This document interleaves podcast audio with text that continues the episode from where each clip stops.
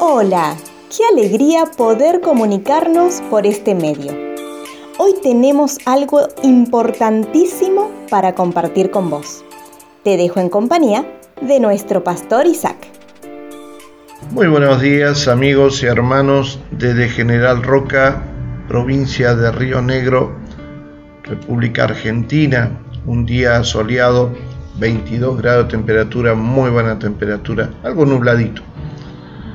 Estaba leyendo en el libro de Proverbios, capítulo veintidós, versículo tres, y dice: el prudente ve el mal y se esconde, pero los simples siguen adelante y son castigados. Hubo una época en mi vida que tuve que trabajar por las zonas del sur del país, zonas como Esquel, eh, Trevelin. Eh, bueno, ahí recomiendo, si andan por esa zona, es excelente el Tegalés, eh, Cholila, Paso del Sapo. Bueno, en esas zonas corre mucho viento, y no esos vientos que son como una brisa, sino esos que arrastran con todo lo que está a su paso. Bueno, estando en Esquel, escuché en esa época esta anécdota y me da pie para que reflexionemos esta mañana. Y dice que un hacendado en esa zona, donde, repito, los vientos corren con tempestades y barran las regiones, haciendo estrago en las construcciones y en las plantaciones, buscaba constantemente empleados, y no había empleado que le durara. Esto, lógicamente, le hizo ganar una muy mala reputación a este hombre, a este hacendado. Pero cierto día llegó un hombre pidiendo trabajo, y él le preguntó: ¿es usted un buen trabajador, mi amigo? A lo que respondió este hombre: yo puedo dormir cuando sopla el viento y las tempestades. Aunque este hombre no entendió por qué fue la respuesta, lo terminó contratando.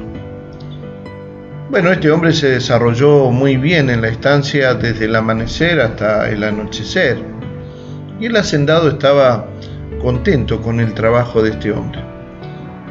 Pero cierta noche el viento los visitó con tempestad, y el hacendado se levantó rápidamente a despertar al empleado, porque tenía que amarrar las cosas antes que fueran arrastradas. Sorpresa fue para el hacendado cuando el empleado le dijo: no, patrón, yo ya le dije, yo puedo dormir cuando el viento sopla. Enojado, dijo el hacendado: después me ocuparé de él, y, y salió para amarrar todo. Sorpresa grande fue cuando empezó a ver que las parvas de pasto estaban cubiertas por lonas firmemente atadas al suelo. Las vacas y los animales estaban en el galpón, las gallinas en el gallinero, y todas las puertas y ventanas bien trabadas y cerradas. Nada podía ser arrastrado por la tempestad del viento. El patrón comprendió lo que su empleado le había querido decir, y volvió a dormir tranquilo cuando el viento soplaba. Amigos y hermanos, quiero preguntarles en esta mañana: ¿usted puede dormir tranquilo cuando los vientos espirituales arriesgan su vida?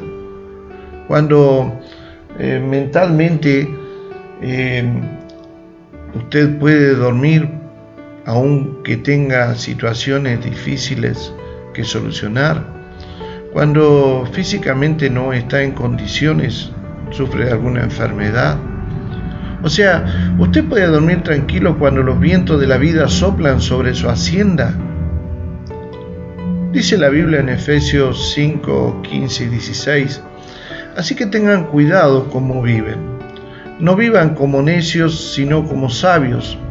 Saquen el mayor provecho de cada oportunidad en estos días malos. Wow, la respuesta la tiene usted. ¿Usted puede dormir cuando el viento sopla? Espero que sí. Y si no, no solo para pensar, sino para ver dónde tiene su confianza. Mis amigos, mis hermanos, si Dios así lo permite, nos volveremos a encontrar. Esperamos que este mensaje haya sido de ayuda para tu vida. Si conoces a alguien o necesitas comunicarte con el pastor, podés llamar o enviar WhatsApp al cinco cuatro nueve, dos nueve ocho cuatro, ocho seis siete nueve siete cero. También podés escribir a su correo electrónico cercasuyo arroba gmail punto com. Un fuerte abrazo y hasta el próximo encuentro.